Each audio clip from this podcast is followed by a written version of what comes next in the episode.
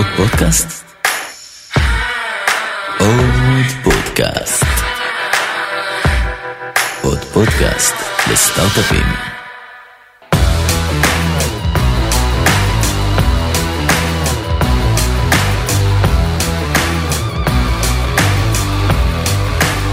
לא כן. אנחנו בגוגל, אה, Google for Startups, כן, ויש אני- פה setup חדש לאולפן, וזה... אחד הדברים שתמיד גורמים לי לטעות כאילו בפרקים, זה כשאנחנו מדברים על דברים שקורים פיזית בחדר, מה המאזינים שלנו חושבים, כאילו כמה they don't give a fuck. אז קובי, כן, נמצא איתנו פה קובי סמבורסקי. שהוא שותף מנהל, או לפי הטייטל בלינקדאין, שותף מייסד בגלילות Capital Partners, שזה קרן הון סיכון ישראלית. נכון. אז קובי, אנחנו, טומי וגיא, אנחנו שמחים מאוד שבאת. גאו, גם אני מאוד. שמח, איזה כיף, ממש אה, זה. יש לי תלונה, איפה ההנהלה? מי מי ההנהלה? איפה ההנהלה? אז בגדול, טומי ההנהלה. אנשים? חושבים שאני ההנהלה, אבל אוקיי. טומי ההנהלה, לא, יש ואני לי- עושה יש לי תלונה, אני כן. מכיר אתכם שנים ואני פעם ראשונה פה, אז אני, איפה את- התופסי תלונות זה... אנחנו חיכינו. שנהיה בגרowth סטייג'. בדיוק, כדי לפנות לקרן, לקרן שהיא פרומיננט כן, מספיק. לא, לגמרי, נורא כיף להיות פה ואחלה. ממש, וה setup פה מגניב, אז אה, סבבה. אז, אה, מה, מה עושים? על מה מדברים? אז, אה. אז. אני אשמח שנתחיל כמו שאנחנו מתחילים כל פרק, אחרי הצחוקים וה, והזה, ותספר קצת על עצמך ועל גלילות. לפני ה-overview מההתחלה, אני כבר אגיד, ואמרתי לך את זה גם לפני, בואו נספר שנייה בכמה משפטים מה זה גלילות, כמה כסף אתם מנהלים, מה אתם מחפשים, סבבה. ואז נחזור אחורה. מעולה. אז אנחנו קרן הון סיכון, קיימים כבר תשע שנים, שזה די מדהים אותי, כי בעיניי אנחנו עדיין סטארט-אפ. אה, מתעסקים בהשקעות אה, early stage, זאת אומרת, בדרך כלל first money in, אה, כמעט תמיד מובילים סיבובים. רק בעולמות של תוכנה ל enterprise, דגש חזק על סייבר, היינו למעשה הקרן הסייבר הראשונה בעולם. אה, אז מתעסקים בתוכנה אה, B2B, הרבה דגש על אה, מה שהיום נקרא value creation. עשינו את זה הרבה לפני שקראו לזה ככה, הרעיון הוא באמת לדחוף חברות צעירות לשווקים, בעיקר לשוק האמריקאי מאוד מאוד מוקדם, אה, כדי לייצר אה, מהירות ו-value מאוד מהר, וגם כדי שאם הדברים לא בדיוק פוגעים, לפחות להבין את זה מהר ולתקן. מהר. אה, אז, אה, אז זה דגש אה, מאוד מאוד חזק אצלנו. אני אספר אחר כך על ההיסטוריה שלי, בעצם הייתי רוב חיי יזם, ובעצם הקרן, אז אני חושב... רגע, עוצר אותך? כן. כמה אתם עכשיו, מה זה עכשיו? שנה שעברה כבר גייסתם קרן שלישית, נכון? נכון, של נכון. כמה? בואו ניתן קצת מאה- במספרים. נכון, 110 מיליון דולר. אוקיי, היום אנחנו מנהלים קרוס שלוש הקרנות, משהו כמו 250 מיליון דולר. נכון. אה, צריך להגיד אה, כמה סופרלטיבים על הקרן הראשונה, אני אמשוך אותך באף עם אה, מידע פיארי. אה, האמת היא, באמת המודל שלנו עבד אה, אפילו יותר טוב ממה שאנחנו ציפינו. הקרן הראשונה אה, השקיעה סך הכל בשמונה חברות, שזה מספר מאוד נמוך למי שמכיר עולמות של early stage, אה, שמונה חברות, זה, בד- אתה יודע, מי שסיפרנו על המודל, כשהתחלנו, אז אמר לנו, פחות או יותר, אתם לא נורמליים, שמונה זה מספר נמוך מדי. בשמונה האלה כבר עשינו שישה אקזיטים, ושתי החברות האחרונות שנשארו הן חברות כבר שנראות כמו... יואפי ו... יואפי וסייברק, שניהם חברות שנראות כמו בדרך להיות חברות גדולות באמת, אז זה נראה כמו 100% הצלחה. אה, גם היזמים מאוד מרוצים, אה, זאת אומרת, כבר למעשה כל היזמים של הקרן הזאת, וגם, ה, בוא נגיד, השתיים, שלוש קבוצות הראשונות בקרן השנייה הם כבר אנשים עשירים, אם באמצעות אקזיטים ואם באמצעות secondaries. וה-LPs גם מאוד אה, מרוצים, זו קרן שהביצועים שלה הכי טובים בעולם למעשה, לווינטג' שלנו, שזה די מטורף. לווינטג' שלה ולסדרי הגודל שלה צריך גם להגיד, כי זו ככה ההשוואה נעשית. לא, האמת היא שהיא אבסולוטית טובה בלי קשר לסדרי הגודל, כי היא באמת סדרי גודל קטנה, אז יותר נכון. קל לתת החזרים בקרן קטנה, זאת האמת, ונכון שה challenge הולך ועולה ככל שהקרן יותר גדולה, אבל אה, שוב, עדיין להיות במקום, לא, זה קצת כמו, אה, אתה יודע, השחקן הישראלי אה, הכי טוב ב-NBA או משהו כזה, אז אנחנו מאוד מאוד גאים במה שעשינו גם למשקיעים וגם ליזמים, אנחנו ממש מרגישים שהמודל עובד טוב. מעולה. אז, אז קפצתי איתך לסוף, כדי שקצת יבינו גם על הרקע ועל הקרן הראשונה, שהייתה באמת הצלחה מאוד כבירה, גם במונחים אה, בינלאומיים, וגם על כמה כסף אתם מנהלים היום ואיזה סוג השקעות אתם עושים. אני מחזיר אותך על הפלואו שלך. ל flow. ספר אוקיי. רגע על עצמך קצת ועל הרקע. כן. אה, סבבה, אם זה ייקח יותר משעתיים אז תעצרו אותי. אה, אז. אני... אז פותחים שעון. כן, לגמרי. במקור אה, כזה חנון מחשבים תל אביבי, עוד לפני שזה היה cool להיות חנון מחשבים. אבל תל אביבי היה קול. תל אביבי היה cool, כן, זה לפחות יש משהו חיובי ברזומה. ואיכשהו התגלגלתי ל-8200, אה, שירתי שם שש שנים, שירות שאני עד היום מאוד גאה בו. ואז אה, איכשהו החלטתי שאני רוצה ללכת לעולמות של סטארט-אפים, לפני שזה היה נורא מקובל. אה, הצטרפתי לסטארט-אפ אה, ראשון בתור אחד העובדים הראשונים, לא בתור יזם. אה, עשינו מוצר שקראנו לו iPhone, the iPhone, וטלפון שמתחבר לאינטרנט. זה נשמע, פחות הצליח. זה נשמע קצת... כן, האמת שעשינו שם אקזיט דווקא נחמד. מכרנו את החברה לסיסקו בכמה מאות מיליונים, לימים אחרי שהבועה התפוצצה וכולי, הם פיטרו שם את כל האנשים, והדבר היחיד בערך שנשאר זה השם. ואחר. כך אה, אפל קנו את השם מ- ועשו איזו עסקה. אתה ידעת את זה, טומי? לא? ברור שלא. הנה, בשביל זה אני פה. שסטיב ג'ובס קנה את השם של the iPhone מקובי סמבורסקי. לא, לא מקובי סמבורסקי, זה כבר היה יש מסיסקו. פה איזה הכרזה עולמית לדעתי. אבל אה, זה היה חוויה אה, מעניינת, ואחר כך הקמתי חברה משלי בתחום של internet advertising, עברתי איתה לניו יורק. אה, גם כן היה סיפור מאוד נחמד, באה התפוצצות של הבועה ב-2000, והיינו צריכים ממש בשיניים להחזיק את החברה, בסוף הצלחנו למכור אותה ביפן. Uh, אז אני חושב שה... בעיניי עד היום הסיפור הזה של ההתפוצצות של הבועה, אה, זה איזושהי הבגרות שלי כ- כיזם, או היום גם כמשקיע. אמ, ואחר כך חזרתי לארץ, הקמתי, לימים הקמתי עוד חברה שהפכה, לח- ממנה בסוף קמה חברת סייבר ש, שמכרנו אותה אחרי כמה שנים. ואז בעצם סביבות 2010, זה היה בדיוק אחרי המכירה של אותה חברה, אה, התחלתי לחשוב מה עושים הלאה, ואז עלה הרעיון של, של לעבור לצד השני, להקים קרן הון סיכון.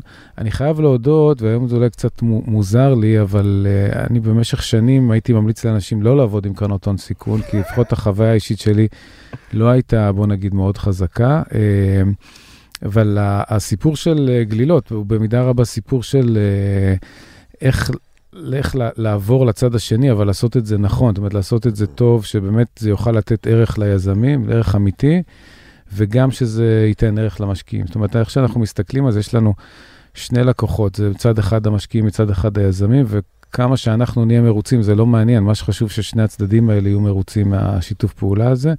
כי בסוף זה long term business, ואם אחד הצדדים לא יהיה מרוצה, אז, אז הביזנס שלנו בעצם נהיה לא רלוונטי באותו רגע. אז זה דבר שהוא מאוד מאוד חשוב בתרבות שלנו, גם לתת החזרים מצוינים לקרן, למשקיעים, וגם למשקיעים שלנו, וגם אה, לגרום ליזמים להיות מצליחים, בסוף להרוויח כסף, אבל לאורך הזמן עבודה איתנו גם באמת ליהנות מהפירות שאנחנו יכולים לתת להם. יש לי שתי שאלות בהקשר הזה, בהקשר של הרקע האישי, ואז נעבור כן. לקרן. אה, בוא נתחיל מהשאלה הראשונה, דיברת קצת על המשבר כן. ועל הלקחים שהוא לימד אותך. אתה רוצה קצת אה, לחלוק? כן, כן, למרות שאני חייב להגיד, היום זה, זה מסוג הדברים שאני מדבר עליהם הרבה עם יזמים, אנחנו נמצאים היום כבר בעידן של, בתקופה... רלי הכי ארוך חיובית, אה, כן. בשוק ההון נראה לי. כן, לעולם, אז, אז כאילו חלק מהמסרים האלה נראים פחות רלוונטיים, אבל אני חושב שהם עדיין מאוד רלוונטיים. מהמם. אה, זה היה חוויה כיזם ומנכ"ל צעיר, זה היה חוויה, אני חייב להודות, מטלטלת. זאת אומרת, אה, רגע אחד אה, כולם מחבקים אותך, אה, עובדים, משפחה, לקוחות, מידיה, מה שאתה רוצה, ורגע אחר כך פתאום אתה, אתה הופך להיות כאילו לא רלוונטי. אני חושב שאותי, בסוף המסקנות הן הולכות בעיקר למקומות של הלקוחות באמת הכי חשובים, לא רק בתור סיסמה, אלא בתור, כי, כי when shit happens, סליחה על הזה, והכל קורס, אז, אז הלקוחות וההכנסות שהם נותנים לך הופך להיות הדבר לא הכי חשוב, אלא היחיד שחשוב, וכל מיני הייפים וסיפורים אה, מסביב פחות חשובים, אז אני חושב שזה לקח אחד מאוד מאוד חשוב. אהה. לקח שני קשור פשוט בלהיות המבל, ולא משנה כמה כסף גייסת, ועוד פעם, אם השם שלך מרוח בעיתון, אמ, מימין או משמאל זה פחות מעניין. אה, בסוף צריך להיות מאוד המבל ולדעת שיש דברים גדולים ממך שקורים, ולהיות אה, כל הזמן רעב וערוך ופתוח. אנחנו מנסים גם בגלילות, למרות באמת ההצלחה, כל הזמן לחשוב מה יהיה הלאה, איך אנחנו צריכים להמשיך לחדש וכולי, כי פשוט ברור שהשוק שלנו כל כך דינמי, שכל טעות שאתה עושה, או כל שינוי בשוק, פשוט יכולים אה, להשפיע. להשפיע. וה- והדבר השלישי הוא אולי יותר טריוויאלי, זה פשוט להיות מאוד מאוד זהיר בענייני כספים. גם שהכסף בא בקלות, והיום, לצערי או לשמחתי, הוא בא יותר בקלות, להיות מאוד מאוד עם העיניים על הכדור, כמו שהאמריקאים אומרים, להסתכל על כל שקל שאתה מוציא שהוא באמת, אה, אה, באמת מחזיר את עצמו פי כמה. ראו מה שקרה עכשיו עם WeWork וכולי. בסוף אני חושב שזה לקח שהוא מאוד נכון גם בתקופות טובות, ובטח אם, כן. הדברים השתנו. money is not a strategy. אז נראה לי זה מוביל אותי לשאלה השנייה, ואז קצת ניכנס לקרן, אה, וזו שאלה שהיא קצת יותר במטה של הדברים, והיא מחויבת המציאות נוכח הרקע שלך. מהמם. ההבדל בין אה, מה שנקרא משקיע פיננסי למשקיע אופרטיבי, אתה ואריק בסופו של דבר שותפך אה, ומייסד איתך את הקרן, שראיינו כן. פה לפני שנתיים בערך. אה, הם שניכם באים עם רקע אופרטיבי אה, ניכר. נכון, נכון. אה, מצד שני, הייתה לנו פה שיחה עם כיום חבר הכנסת יזהר שי, דאז כן. שותף ב Canaan Partners ישראל, שאמר, תשמעו, אני גם אה, מה שנקרא בעגה יזם סדרתי, מכרתי שתי חברות, אני מצטט אותו, ו... to be humble, זה לא רלוונטי בשום צורה. סטטיסטית, זה לא הופך אותי למשקיע יותר טוב, משקיעים אופרטיביים לא בהכרח יותר טובים מפיננסים. וב', מה שלמדתי על חברה א' וב', אולי יזמים אוהבים לשמוע את זה ולראות את זה, זה לא בטוח משרת אותי אה, כמשקיע, זה ציטוט שלו, עכשיו אני משתמש בזה וזורק את זה עליך.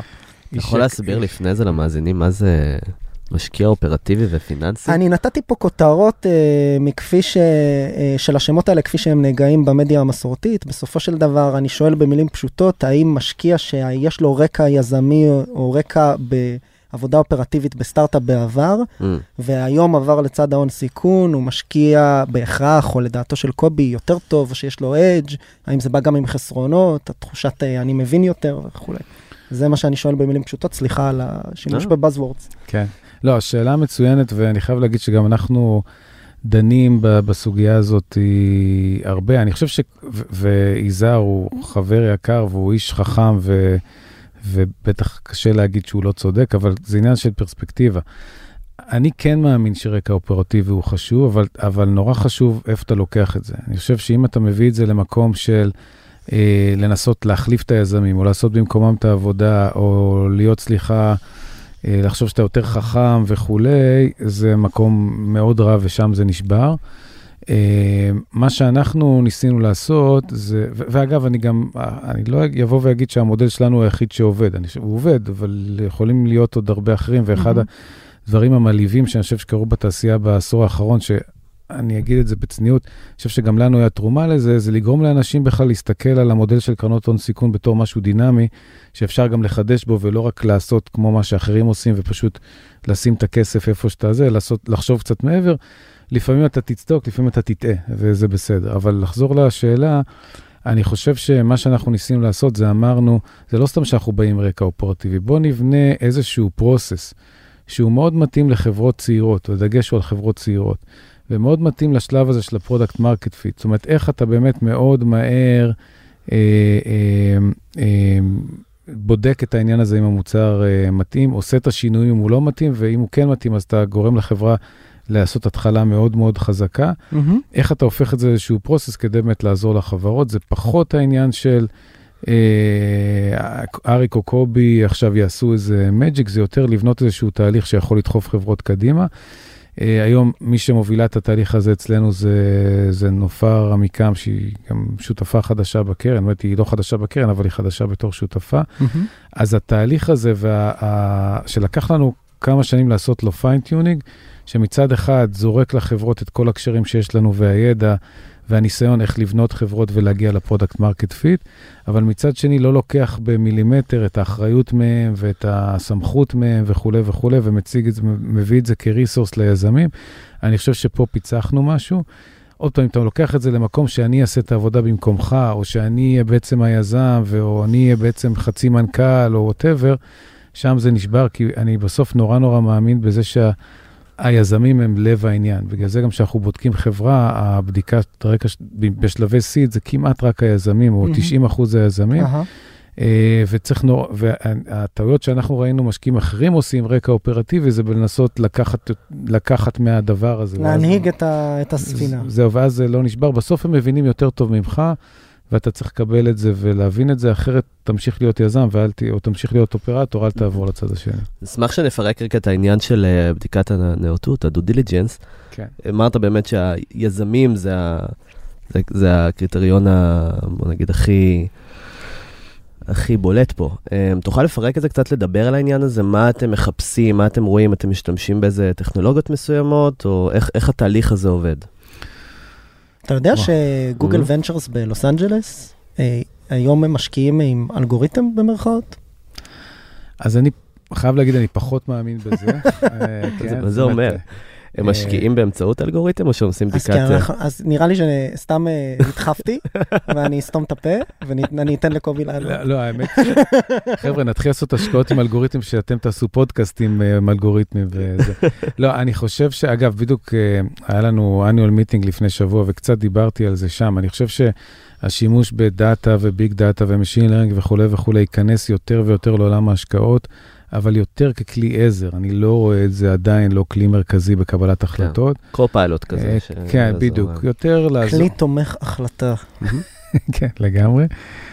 אה, אני חושב, אבל לחזור לשאלה שלך, טומי, אה, בסוף זה נורא קשור לחיבור אישי ולהאם יש כימיה ואיך אתה קולט את הבן אדם. נכון שזה לא תהליך מושלם, ואפשר כך לפספס אנשים טובים, וכנראה גם להפך, מהמם. אבל זה הרבה תלוי בכימיה ו... וכולי. אני אחדד את זה כי הרבה פעמים בקרנות, נגיד, ב- שאנחנו הסתובבנו בפאלו אלטו, אתה יודע, יש את ה...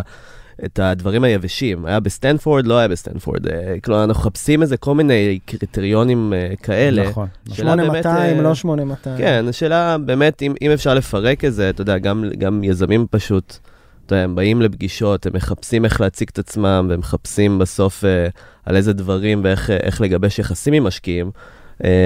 אה, אם אפשר לקמפל את זה אולי אפילו לטיפים, ש... אז, אז או שזה רק תהיה עצמך. אז לא, אז אני אגיד לך, תראה, אני, אני, אני, אחד הדברים שהבטחתי לעצמי בתור, אה, כשהתחלתי, כשעברתי לצד הזה, זה באמת לא לשים אנשים בתוך uh, משבצות, וזה נורא נורא קל, כי אם יש לך עכשיו, לא יודע, שתי הצלחות עם יוצא 8200 בין uh, 29, גבר uh, חילוני בין 29 יוצא 8200, אז, אז נורא טבעי לך להמשיך לעשות the same thing, כי אתה כאילו כבר באיזושהי תחושה שזה מצליח, צריך נורא נורא להיזהר עם זה. מעבר לצד שזה פשוט לא הוגן, בוא נניח, ש... בוא נשים את זה בצד, זה, זה פשוט הסטטיסטיקה פה היא מאוד קטנה. ואני למדתי שבאמת הצלחה יכולה להגיע בצורות שונות ובצבעים שונים, וגם, עוד פעם, שטנץ מסוים שעבד לך יכול פתאום לא לעבוד ולהיות כישלון נוראי, אז צריך נורא נורא אה, להיזהר מ, מדברים כאלה. אה, ובסוף אתה מסתכל היום על הפורטפוליו שלנו, ואולי גם נגיד כמה מילים גם על diversity, כי אחד הדברים שכואבים לי, שאין מספיק diversity בתעשייה שלנו, אז, הם, אז אנחנו מנסים כמה שיותר להתעלם מהדברים האלה, כמה שאפשר, גם אנחנו בני אדם, ויכול להיות שיש לנו הטיות בלי שנשים לב. אה, אבל יש לנו, אז אתן לך שתי דוגמאות. דוגמה אחת זה באמת צוות אה, שהשקענו בו לאחרונה, שזה באמת ארבע יזמי, יזמי סייבר סדרתיים, שכבר כל אחד מהם עומד לו, אה, יש לו סטארט-אפ אחד לפחות שהוא הצליח לייצר ולמכור, ואיכשהו עקבנו אחריהם בנפרד, ואיכשהו חברו ביחד בלי קשר אלינו, והחלטנו להשקיע בהם. אז זה כאילו קל. כי זה באמת צוות שאתה אומר, הוא כל כך חזק, אנחנו, ו- ו- ויש בינינו כימיה, ואנחנו מכירים אחד את השני שנים, אז, אז, אז פשוט חייבים לעבוד ביחד. למרות, אגב, זאת הייתה עסקה יקרה וגדולה וכולי, אבל בסדר. ומצד שני, יש לך צוותים של, יש לנו עכשיו צוות צעיר אחר, שזה שני חבר'ה צעירים, שבכלל, הוא, אחד בכלל היה ספורטאי בצבא, ובלי להגיד יותר מדי שמות, זה שני... ספורטאי ב-8200. לא, דווקא דווקא לא ב-8200, אבל, אבל פורמט כאילו אחר, אבל הבן אדם נכנס ונוצרה כימיה מ-day one וזה. אני חושב שזה באמת, מה שאמרת, אמרת בסוף חצי בצחוק, אבל אני חושב שהוא נורא נכון. תהיה אתה, ואם אתה משהו, אתה לא יודע, תגיד, אני לא יודע, זה, זה בסדר, זה לגיטימי. ברור שאם כל שאלה אתה לא תדע, זה כבר, אתה יודע, אז זה כבר קצת מטריד, אבל uh, uh, בסוף גם אנחנו אנשים, וגם אנחנו מבינים שאף אחד הוא לא מושלם, והקטע הזה של uh, להיות ישיר ולהיות אמיתי, וכן להיות מסוגל גם קצת להתווכח, אבל לא יותר מדי, ולהיות מסוגל לקבל דעה של מישהו אחר, ו- ולהקשיב, זה הדברים בסוף הכי הכי חשובים. ואנחנו מנסים בצד השני גם להיות מאוד ישירים, ואם אנחנו חושבים שבנד... ש... שסיטואציה היא לא מספיק נכונה, או שחברה עוד לא מספיק שם וכולי, אז אנחנו אומרים בדיוק איפה החסרונות ו... ומנסים לא זה, כדי לתת באמת טיפים אה, להבא. אבל אין פה, אין פה איזה קוקי קאטר. Mm. ישבנו השבוע, אחד הדברים פעם שכואבים לי, שאין לנו מספיק נשים. היו לנו כמה, יש לנו כמה נשים יזמיות, אבל, אבל לא מספיק, ואני יכול להגיד לכם, סתם, לפני שבוע פגשתי יזמת שפשוט אה, העיפה אותי, ו, ו, אבל שוב, ממש לא השטנץ הרגיל, אז אה, אני חושב ש... אין, אין פה, שוב, פשוט תהיו עצמכם ופשוט תהיו טובים. זה... אני רוצה לקחת את זה קדימה רגע, סתם למי שמקשיב או מקשיבה, אתם היום, אה, מה average check size, תחומים שאתם מתעניינים בהם, ואז אני הייתי רוצה להיכנס קצת ל product market fit related process. מעולה. אז ה- היום הצ'ק סייז שלנו נעים, בוא נגיד, בין 2.5 ל-5 מיליון דולר בתור צ'ק ראשון.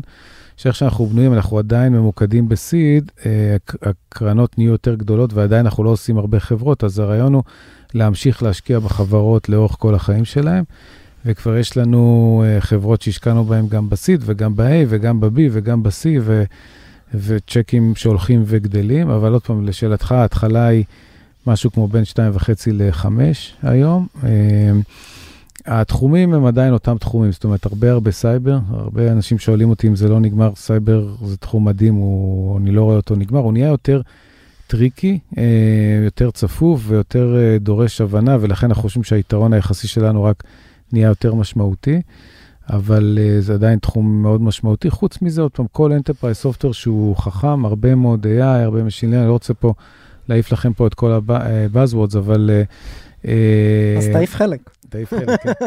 אה, אבל באמת, תוכ- תוכנה חכמה לארגונים זה אנחנו, חומרה, chips, אה, B2C זה פחות אנחנו. קול, ודיברנו קצת על עולמות של product market fit, ואיזשהו process מסודר שמגיע מהניסיון האופרטיבי שלכם כשותפים. תוכל קצת לתאר, עכשיו, עכשיו אני שנייה עושה לך reframing לכל השיחה, עזוב כן. כן. משקיע ומה אנחנו נותנים ומה מחפשים.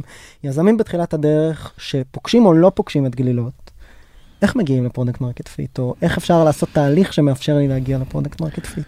זו שאלה מצוינת, ואני חושב שהיום במידה מסוימת זה נהיה יותר קל, בגלל שה enterprise באים אליך ורוצים לדבר, אבל זה גם נהיה יותר קשה, בגלל שאם פעם כשהיה מגיע אליך enterprise בתור סטארט-אפ צעיר והיה מדבר איתך, זה כבר היה אינדיקציה חיובית, היום בהרבה מקרים... הם אה, רואים עוד 200 כמוך. הם רואים עוד 200, בהרבה מקרים יושב מולך מישהו שהוא בכלל, הם מודדים אותו על כמה הוא מדבר עם סטארט-אפים, ולכן הוא, הוא, הוא קצת יכול לבלבל אותך. זאת אומרת, עצם זה שהוא מדבר איתך ומראה נכונות ועושה עוד פגישה, זה לאו דווקא אומר שהוא בכיוון. אני תמיד מאוד ממליץ, ואני יודע שזה קצת אולי, אה, לא כולם יסכימו, אבל אני תמיד מאוד ממליץ פשוט לשים את הכובע של האיש מכירות מ-day one, ופשוט למכור. אה, ולא, ופחות ללכת למקומות של... אני מקים איזה סטארט-אפ, אני רוצה להתייעץ איתך, או יש לנו תוכנית, אני רוצה להתייעץ איתך, תגיד מה אתה רוצה.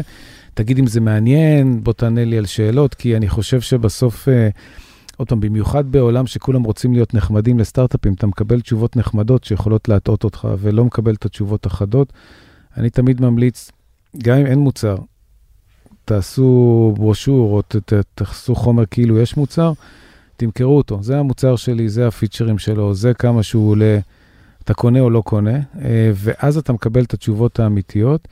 אה, רוצה לומר, אם מישהו אומר לך, ממשיך איתך לדבר ומתווכח איתך על המחיר, ו... או מתווכח איתך על איזה פיצ'ר פינתי, כן יש או אין, אתה יודע שהוא בכיוון. ואם הוא נסוג אחורה וכולי, אתה מבין שאין לו כנראה את התקציב, או את הצורך, או את הרצון, או את הסמכות וכולי, ואז זה לא מעניין. אז הייתי חותר למגע מבחינת אה, אה, שיחת מכירה, זה אחד. זה כן משתלב עם זה שצריך גם, אני מאוד אוהב אסטרטגיות של MVP כמה שיותר מוקדם, כי mm-hmm. אתה רוצה כבר כן, אם בן אדם אומר לך כן, להיות מסוגל לנצל הצלחה ובאמת למכור משהו. אהה, וגם אני מאוד בעד, ושוב, אני, אני חד פה, אני מאוד בעד ללכת ללקוחות אמריקאים מאוד מהר. פחות להתעסק פה בשוק המקומי. בשוק המקומי, ונכון שזה נוח, נכון שזה קל, אבל זה יותר, בוא נגיד, הנוחות היא פחות העניין פה. ה- היכולת באמת להבין מאוד מהר אם המוצר שלך בכיוון או לא בכיוון, זה אה, סופר חשוב, וזה חוסך אחר כך שנים של עבודה ותיקונים וכסף, ואנשים גם לא מבינים, בתחום שלנו, המהירות היא הכל. כי אם אתה נכנס למצב שכבר שרפת חמישה מיליון דולר ושנתיים, המשקיעים שלך מתחילים לאבד עניין, העובדים שלך מתחילים לאבד עניין, היום הכל זה המומנטום, אז היכולת הזאת לחתור מהר למגע ולהצליח בטייק 1, כן. היא מאוד מאוד חשובה. אז רגע, העניין של המכירה הראשונה, הראשונה של סטארט-אפ זה משהו שהוא מאוד מעניין, ומעסיק הרבה יזמים בתחילת דרכם, בייחוד כשאתה הולך B2B. אז נניח אני, אני רגע שואל אותך על, על החברות שלכם, כי שם יש בעצם מישהו שאפשר לטרגט אותו, שזה ה-CISO, שזה ה-Chief Information Security Officer, ואותו CISO שומע בטח כל יום בא, בא אליו איזה סטארט-אפ ואומר לו, יש לי איזה מערכת, אני רוצה להטמיע אותה, או שאני רוצה שתהיה ה design partner שלנו וכולי. Uh, הרבה פעמים מאותן חברות מקבלים פידבק חזרה, uh, אוקיי, בוא נעשה איזה free POC או כזה משהו שהוא פרו בונו. כן. מה ה take שלך על זה, איך אפשר למקסם, גם אם שאין לך, שיש לך מוצר מאוד ראשוני, איך אפשר להתחיל לדלוור מכירות, שבאמת כן. uh, יש בן אדם שצריך גם to navigate עם כל הפתרונות היום שיש בשוק. כן, אז אני חושב שנגעת פה באמת בנקודה שלפחות בתחום הזה של הסייבר, זה היום ה challenge הגדול. זה, האמת, זה לא רק, זה לא עכשיו, זו תופעה כבר של 3-4 שנים. ברגע שהשוק הזה נהיה נורא צפוף, והחבר'ה האלה, בסוף, אם אתה שם, אתה שם את הכובע של ה CISO על הראש ואתה חושב את הפוזיציה שלו, יש לו כל כך הרבה לחצים ואילוצים ו- וכולי, ובאמת הם נהיים מהר מאוד סגורים ל- לשמוע אפילו pitch של עוד סטארט-אפ, שלא לומר בסוף להתקין אותו. אני חושב שפה היתרון הגדול שלנו, יש לנו relationships היום עם אה, משהו כמו 940 enterprises, שרובם enterprise אמריקאים, Fortune 1000, אז קצת מעל. אה, ואנחנו גם מספיק, יש לנו relationship איתם מספיק עמוק, אה, עם, אולי לא עם כל ה-940, אבל עם מאות מהם, אה, כדי לדעת מי יותר engaged מי פחות engaged, וגם כדי לקבל את האוזן הקשבת שלהם. ונורא חשוב בהתחלה ללכת לכאלה שבאמת יש סיכוי אמיתי למכור להם. אחד הדברים שמאפ... אז, אז זה לגבי בכלל למי לפנות, כי יש כאלה שהייתי אומר לך מראש, עזוב, חבל, זה, זה יכול להיות מתאים, אבל לא בשלב הראשון, כי הסבירות היא שכנראה הוא לא יקנה, או היא לא תקנה. אנשים מאוד נחמדים, אולי יקשיבו וכולי, אבל בזבזו לך בסוף את הזמן. אז נורא חשוב ללכת לאנשים שהם באמת יותר פתוחים ויש יותר סיכוי. וגם לבוא דרך מישהו שיש לו כבר ריליישנשיפ איתם כמונו, והם יודעים שהם עובדים איתנו, אנחנו כנראה זה ולא נראה להם. לא, לא שתמיד הם יבחרו לקנות, ברור, אבל הם לפחות יש להם היסטוריה חיובית, והם יודעים, גם, גם הם צריכים איזה מישהו שיסנן להם קצת מראש וכולי, כי הרעש הוא פשוט אה, מאוד מאוד גדול. לגבי המחיר, אה, תראה, זה מקום שמאוד מאוד קל ללכת אליו, של POC בחינם או מאוד מאוד זול. צריך נורא נורא להיזהר מזה. אה, אני יודע שטוב, ששוב, בחיים זה, זה לא תמיד מסתדר, אבל צריך נורא להיזהר מזה. בגדול, דווקא אצל האמריקאים, הרבה פעמים כשאתה עושה דברים בחינם או מאוד בזול, זה דווקא מוריד. הישראלים לא תמיד מבינים את זה, אבל לפעמים, או הרבה פעמים, אתה מנסה לתת משהו בזול, וזה דווקא מוריד לך נקודות, כי יש בסוף כן איזו קורלציה, לפחות בראש שלהם, בין משהו שהוא זול, כנראה שהוא לא שווה הרבה. אז, אז דווקא מה שקורה אצלנו בדרך כלל בשיחות עם היזמים, בטח הצעירים, זה אנחנו מעודדים אותם להגדיל את המחיר, אה, כן שזה ייראה מחיר של חברה רצינית, ואז אתה באמת עוד פעם שואל את השאלה הנכונה. צריך עוד פעם לזכור, הרעיון של ללכת ללקוחות בשלב הראשון, הוא לא לייצר איזשהו capacity של סל. זה לא שאתה עכשיו אומר, אני אייצר בחצי שנה הראשונה... מיליון דולר מיליון במחיר. דולר. זה הרעיון הוא באמת לבדוק. וחלק מהעניין שלה לבדוק זה לבדוק אם יש תקציב, לבדוק אם הבן אדם שעובד מולך באמת יש לו, יכול לקבל החלטה על תקציב, לראות אם זה מספיק חשוב לו, לראות אם הוא... וכולי וכולי. ואז אז אם אתה, אתה, אתה מרכך את העניין הזה, אתה לא בודק פשוט את כל הדברים שאתה צריך לבדוק, אתה פשוט משאיר כמה אבנים לא הפוכות שם, וזה אומר שאחר כך יכול להיות שתיתקל בהפתעות שאתה פשוט לא בדקת אותן. שזה מחזיר לעניין של ה-velocity ומה שאמרת על העניין של המהירות של סטארט-אפים. כן, כן, זאת אומרת, פשוט חשוב נורא כמה שיותר מוקדם לבדוק את כל השאלות האלה. וכי אם, כי אם לא, לפחות הניסיון שלי, אם לא בדקת, הסבירות היא שאחר כך זה, בשלב שאתה כבר חושב שאתה רוצה לגדול, ואתה זורק יותר כסף על אנשי מכירות וכולי, תיתקל בבעיות האלה שם, ואז פשוט חבל, פספסת את ה... זה כמו שהייתי איש תוכנה במקור, ותמיד היו אומרים לבדוק כמה שיותר מהר. זה בדיוק אותו דבר, אתה בודק כמה שיותר מהר את הקוד שלך סמוך לכתיבה שלו, ולא מחכה ל production, אז, אז, אז פשוט חסכת לעצמך הרבה הוצאות ועלויות וכאבי ראש. מה שאמרת כאן על העניין של המשאבים המאוד ייחודיים שיש לכם, הקהילה הזאת של סיסוס, וה... שאתה יודע מה, ה benchmark, צוות value creation. value creation וזה, זה משהו שמאפיין מאוד uh, קרנות שהן ורטיקליות יותר על, על משהו ספציפי. Uh, תחום הסייבר, כי מן הסתם אם היית sector agnostic, היה מאוד קשה להבין מה הבנצ'מרקים ומה, אם אתה כזה SaaS, או מתעסק רק בתחום מסוים. מה אתה חושב על העניין הזה שסטארט-אפים באמת, שהם בוחרים את הקרנות, אם הם יכולים כמובן, ויש להם פריבילגיה, לבחור את הקרנות אה, הראשונות ב seed, ואחרי זה הקרנות אה, האסטרטגיות, או השותפים האסטרטגיים, בעניין של מול vertical, קרן שמתעסקת ב vertical ספציפי אל מול אה, sector agnostic. כן, קודם כל, אגב, אני ממליץ לכולם לבחור את הש- את המשקיעים שלהם. אני חושב שהשוק היום כן מאפשר את זה, לפחות לחלק מהיזמים. אז אני חושב ש... ואני מאוד מכבד אה, יזמים שאומרים, רגע, רגע, תן לנו גם כן רפרנסים, אנחנו רוצים גם לבדוק אתכם, ואנחנו תמיד שמחים לתת את ה... בדרך כלל היזמים שלנו הנוכחיים והיזמים לשעבר, לתת uh, בתור רפרנסים, אז זה קודם כל נכון. אני, כמו שאתה מבין, מאוד מאמין במודל הממוקד בסיד. אני חושב שהשוק של היום הוא כל כך עשיר וכל כך רחב. הת- התבגרנו, בוא נגיד, התעשייה התבגרה מאז שאני הייתי יזם לפני עשור ו-20 שנה, כן? אה, וזה פשוט נורא שונה לעשות חברה שהיא סייבר מול חברה שהיא B2C, ואפילו מול חברה שמוכרת, אה, אה, לא יודע, healthcare software לבתי חולים. זה דברים נורא נורא שונים, והחברות בשלבים הראשונים, גם יזמים מנוסים אגב, אבל בטח יזמים צעירים, אה, אתה יכול לתת להם added value עצום. וזה משהו אמיתי, זה לא משהו פיקטיבי.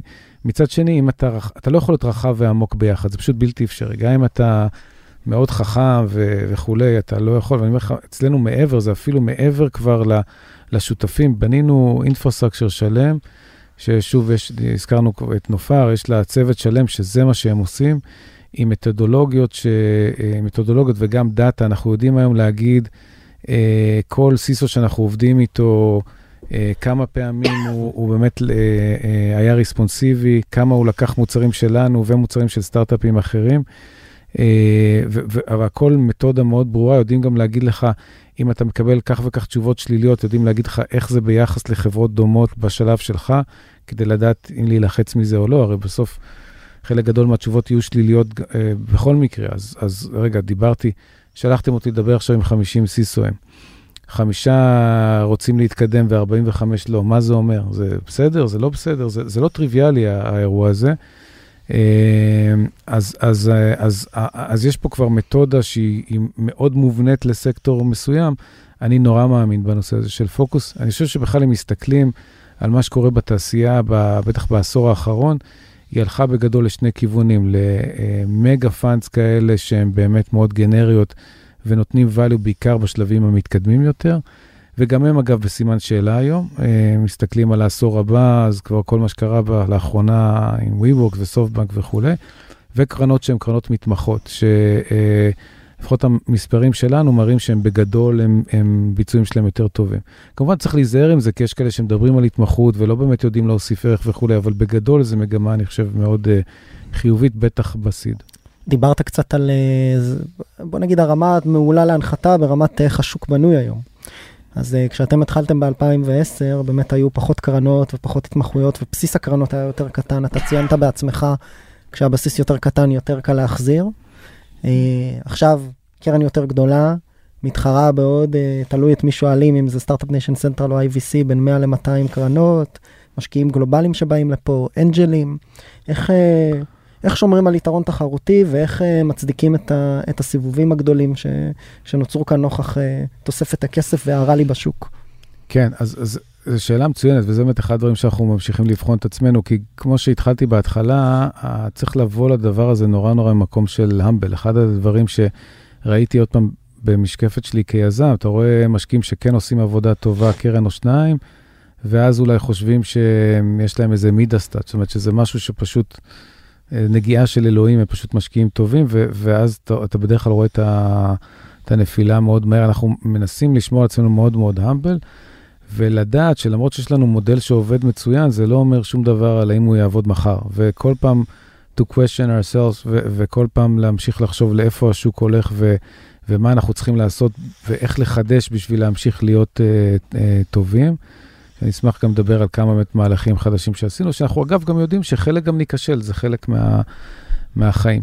לשאלתך, אנחנו באמת uh, שמנו ברקסים מאוד מאוד חזקים על הנושא של הגודל של הקרן, כי... Um, כמו שאתה בטח מנחש, אתה יודע שיש לך קרן שהיא במקום הראשון בעולם בביצועים וכולי, אז בטח בשוק של היום שיש המון כסף, אז לגייס זה נהיה נון אישו, וגופים מטורפים רצו להשקיע בנו המון, והתעסקנו בלעצור את הגדילה. נכון שגדלנו הרבה, אנחנו עם קרן של 110 מיליון, אבל זה עדיין קרן מאוד צנועה במונחים אה, בטח בינלאומיים, ובטח יחסית למה שיכולנו לגייס. אז יחסית אנחנו עדיין קרן קטנה. מתוך הבנה, שנייה למאזינים, שזה מתוך הבנה שצריך לשמור על הבסיס קטן, כי בסוף צריך להחזיר את הכסף הזה באקזיטים. בדיוק, מתוך הבנה שבסוף, לצערי הרב, המודל של קרנות הון סיכון בכלל, והמודל שלנו ספציפית, הוא לא מודל uh, סקלבילי. זאת האמת. זאת אומרת, אם, אם בכובע היזמי שלי, כשאתה יזם או שאתה מנכ"ל, אתה אומר, וואלה, פיצחתי פה משהו, אני עכשיו אשים עוד 20 אנשי מכירות, עוד 200 אנשי מכירות, עוד 300 אנשי מכירות, אני אמשיך לעשות uh, יותר טוב. בהון סיכון, לדעתי, זה לא עובד. אה, למה? פעם, כי הוא נשען, על הש... הוא נשען בעצם על שותפים ועל ההבנה שלהם ועל הניסיון שלהם? הוא נשען על שותפים, הוא נשען על ההבנה שלהם, אבל גם כי זה בסוף service, ובסוף כל מקרה הוא, הוא קצת אחר. אז, אז קצת דיברתי על איך אנחנו מנסים לעשות... לבנות תשתית שעושה את זה יותר סקלבילי, אבל עדיין כל מקרה הוא לגופו. זה לא שאתה יכול לשים את זה במכונה וזה פשוט אה, מתקמפל לבד.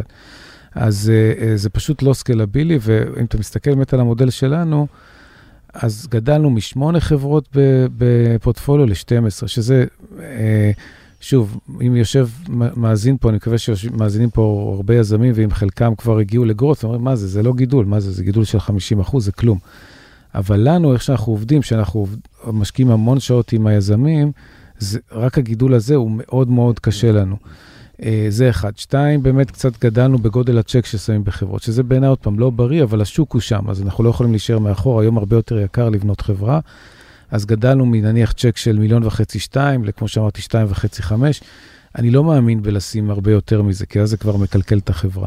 אז לגדול בכמות החברות ולגדול בכמות הצ'קים זה נורא נורא אה, מוגבל. אחת הסיבות שהוספנו את, אה, את נופר, שמאחל מהקרן הבאה גם תעזור לנו בצד של ההשקעות, זה באמת כדי להוסיף capacity, אבל גם זה מוגבל. אתה לא רוצה עכשיו להוסיף עוד עשרה שותפים, כי לנו נורא נורא חשוב שהם באמת יהיו אנשים סופר איכותיים, שאנחנו באותו ראש מבינים אותם, מבינים אותנו וכולי וכולי. אז המודל הזה הוא פשוט לא סקלבילי, לצערי. אנחנו מצאנו את ה sweet spot שלנו היום, בהינתן ה condition של השוק היום, בסביבות ה-100 מיליון דולר, 100-110. נגזר גם מממוצע הסכום לאקזיט? זה גם קשור לזה. מאוד חשוב לנו היה לבנות אה, מודל שמתאים לתנאי השוק הישראלים, אה, וגם לתנאי הסוג של, של הסייבר. כמו שאמרתי קודם, אנחנו... טפו טפו, אני חושב שאנחנו מגדלים היום כמה חברות שהן יהיו יוניקורנים, דיברתי על שתיים בקרן הראשונה, יש כבר שתיים בקרן השנייה שנראות בדרך להיות שם, אבל אנחנו כן רוצים להיות מסוגלים אה, לייצר הצלחות, אה, גם אם החברות לא יהיו יוניקורניות, וזה גם כן עוד פעם מקרין על, ה, על הגודל. אז כן, תראה עוד פעם, בסוף זה לא מתמטיקה מדויקת, אבל התחושה שלנו בשוק שלנו שזה מספר טוב להיות בו. ושוב, יכולנו בקלות לנהל היום קרן של 300 או 400 מיליון דולר, אני חושב. בתנאי השוק הנוכחיים להחזיר אותה, ותבינו שמאיתנו מצפים, בטח לאור ה record שלנו, להחזיר פי שלוש או פי ארבע, זה פשוט נהיה כמעט בלתי אפשרי. אז המודל הוא לא סקלבילי, ואתה צריך, אם אתה הולך לכיוון של להיות אה, איש הון סיכון, אתה צריך להבין את זה לדעתי. דיברת על אמ, הכימיה עם היזמים והאיכות שלהם. עכשיו, אה, ממוצע של אירוע נזילה, אני יכול לשער שהוא בין 4 שנים ל-7, אולי קצת יותר. לפני שאמרת אירוע נזילה, זה נשמע קצת... הנזלה, אה, סליחה, כן, וואו. זה נשמע קצת... אה, אירוע M&A או אקזיט וכולי, זה בין 4 שנים ל-7 שנים, אולי קצת יותר לעיתים. איך שומרים על המוטיבציה הזאת, בעיקר אצל היזמים, ואתה יודע, שגם ילכו לאורך זמן ויעשו את ההחלטות הנכונות לאורך זמן באמצעות קרן? וואו, זו גם uh, שאלה מצוינת, uh, כי אני, אני כן חייב להגיד שהיום כבר אחרי עשר שנים או תשע שנים, היו לנו גם כמה מקרים של כישלונות לצערי, והם תמיד באו ממקום שהיזמים שפשוט הרימו ידיים. זאת אומרת, אנחנו, יש לנו מחויבות שאנחנו אומרים, אנחנו עם החברה קומיטד בדם, באש ובדם, ועד שכל עוד היזמים שם, אז אנחנו נהיה איתם. Uh, ו- אבל באמת יש מקרים שיזמים כבר uh, מרימים ידיים. Uh, אז קודם כל, זה, אני חושב שזה קשור במבנה האישיותי וברעב של היזם, ואתה מנסה בתור משקיע להבין את זה בשלב הראשון, שאתה נפגש עם הבן אדם, לראות כמה הוא באמת רעב. כי אני תמיד מניח בהגדרה שיהיו זמנים קשים, ואם בן אדם בזמן קשה יגיד, אתם יודעים מה, לא נורא, ניסיתי, חשבתי, קיוויתי, לא קרה, אני ממשיך הלאה, אז אתה בתור משקיע, תכלס, אמיתי, אה, שאף אחד לא ישמע, אין לך מה לעשות. אתה, אתה פשוט סוגר את הבסטה וממשיך הלאה. וזה מצב שלנו הוא מאוד כואב, עוד פעם, כי אנחנו מגיעים ממקום שאנחנו חייבים, מרגישים שאנחנו חייבים להצליח בכל חברה. אז זה קודם כל מתחיל משם. אה, אה, אנחנו כן משתדלים מאוד שליזמים יהיה בתחילת הדרך נתח כמה שיותר גדול מהחברה, כדי שגם אם יהיו קשיים והסבבים הבאים יהיו, עוד פעם, אף אחד כמובן לא מכוון לשם, אבל אם יצא שהם יהיו בתנאים פחות טובים, עדיין יהיה להם מספיק אקוויטי. היו גם לא מעט מקרים שנתנו ליזמים, אנחנו, החברה נתנה ליזמים עוד equity במהלך הדרך. Uh, היום כבר יש לנו כל החברות שהן, בוא נגיד, uh, יותר משלוש-ארבע שנים היזמים גם עשו קצת secondary, זאת אומרת, אתה רוצה לעזור להם לשחרר קיטור על ידי מכירה של uh, מניות, כדי שבבית וכולי הלחץ, uh, הלחץ יפחת. אבל שוב, זה בסוף בסוף בעיקר האנשים, והצוותים שאני הכי גאה בהם, זה בסוף צוותים שהם, אמיתי אני אומר, לא, לאו דווקא אולי IQ uh, עוד איזה חצי אחוז, אלא פשוט אנשים שהם... עקשניים, אה, דבקים במטרה, ממשיכים לעבוד קשה גם כשקשה. זה בסוף המבחן האמיתי. התחלנו בהתחלה עם הלקחים שלי מההתפוצצות של הבועה ב-2000. אה, אחד הדברים שאני הכי הכי גאה בהם היום ברמה האישית זה אקזיט שעשיתי לחברה הזאת. אה, זה למרות שהוא במונחים של היום אקזיט קטן, אבל, אבל דווקא המקום הזה של... נוכח המשבר. מתוך קושי ומתוך זה, זה בעיניי ה... כי, כי כשקל אז קל, כל אחד יכול להצליח שקל, לא כל אחד, כמעט כל אחד. ובעיניי זה המבחן האמיתי של אה, אנשים, וגם שלנו כקרן, להיות עם היזמים דווקא בתקופה הקשה, ולא כשהכול הולך טוב וכולם מוחאים כפיים. אז יש לי שתי שאלות בהקשר הזה, ונראה לי עם זה גם uh, ככה נסיים. רגע, אבל לא הספקתי לדבר על uh, הדברים הכי חשובים. אז, uh, אז באמת בהקשר של היזמים, יש את הסיפור של החלוקת רווחים. כן. אני אשאל את זה קצת כמו עיתונאי, זה פלופ או שזה באמת? ולמה לא. עושים את זה גם? אז אחד הדברים ש... אז סבבה. קודם כל אני אספר רגע מה, מה העניין. אנחנו בקרן השלישית החלטנו לתת חלק מהרווחים שלנו ליזמים שעובדים איתנו, ברמה האישית, לא ברמה של החברה. רוצה לומר, גם אם החברה שלך לא תצליח, שאין סיבה שזה יקרה, וגם אם זה ייקח יותר זמן, שזה אולי כן יכול לקרות דווקא בחברות הטובות, אתה תהיה חלק מה... מההצלחה של הקרן. שנקרא חלק מה-GP. כן, אנחנו בדיוק, חלק מה-GP אתה בעצם מקבל. שזה מייצר, אה, ש... מחצין יותר את השיתוף שיתוף אינטרסים ושיתוף אה, פעולה שיש לנו עם היזמים. רוצה לומר, אם אתה תצליח, אנחנו נרוויח, אבל גם אם אנחנו מצליחים, אתה מרוויח. אה, אני מאוד גאה בזה שגם שאנחנו עושים את זה, והראשונים בארץ, בין היחידים בעולם שעושים את זה. חס וחלילה לא פלופ, זאת אומרת, זה, זה, זה התחלה. אז ממש ממש בשלבים הראשונים, אבל אני חושב שזה עוד פעם, זה מייצר גם את הזיהוי אינטרסים הזה, וגם מעודד את היזמים לעזור אחד לשני, וגם ממשיך לעודד אותם לבנות חברות גדולות, כי שוב, אה, תמיד הרי בסוף שמגיע הזדמנות לאקזיט יותר קטן, אתה רוצה שהיזמים יקבלו את ההחלטה באמת הנכונה, במובן הזה של מה באמת נכון לחברה לעשות, ולא יהיו לחוצים לעשות קצת כסף, ופה יש להם עוד איזה ערוץ שנותן להם הכנסות. אה, לא רוצה להגיד בטוחות, אבל בוא נגיד, given הרקורד, הרקורד שלנו, אז כנראה די בטוחות. אז, אה, אז זה דבר שהוא מאוד מאוד חשוב לנו, ואני מאמין ש, שאנחנו נראה תופעות כאלה של עוד קרנות שהולכות בדרך הזאת ועושות את זה, למרות שזה לא פשוט, וזה גם יש פה כל מיני סיבוכים uh, של מיסים ו- ועניינים משפטיים וכולי, אבל אני מאוד מאמין בדרך הזאת. ושאלה אחרונה, איך מגיעים אליכם? איך הכי טוב לפנות? הכי טוב פשוט לשלוח מייל או עם, עם הפרטים. אה, המיילים שלנו ידועים, קובי את גלילות קפיטל, נורא פשוט, אנחנו מנסים להיות נורא נורא זמינים. אה, זה הדרך הכי טובה להגיע. אה, פשוט. אנחנו הכי אוהבים אנשים שהם בגובה העיניים. פונים אלינו, גם אם אתם עוד לא בטוחים ועוד לא סגורים, ואתם ככה עוד, יש לכם התלבטויות, אז תבואו ותשאלו. מקסימום נגיד מצטערים, אין לנו זמן, אה, כי אנחנו מתעסקים בדברים אחרים, אבל אנחנו מנסים להיות מאוד מאוד פתוחים ולעזור לאנשים כמה שאפשר. קובי? מעולה. כן, נראה לי היה מעולה. נראה לך? נראה לך? אני רק רוצה לדעת אם אפשר לחלוק איתנו את הרווחים. אה, בואו, תהיו יזמים, ויאללה, חבר'ה, מתי תהיו רציניים באמת? אז אה, אחרי הפרק. תודה רבה, קובי. תודה, היה כיף.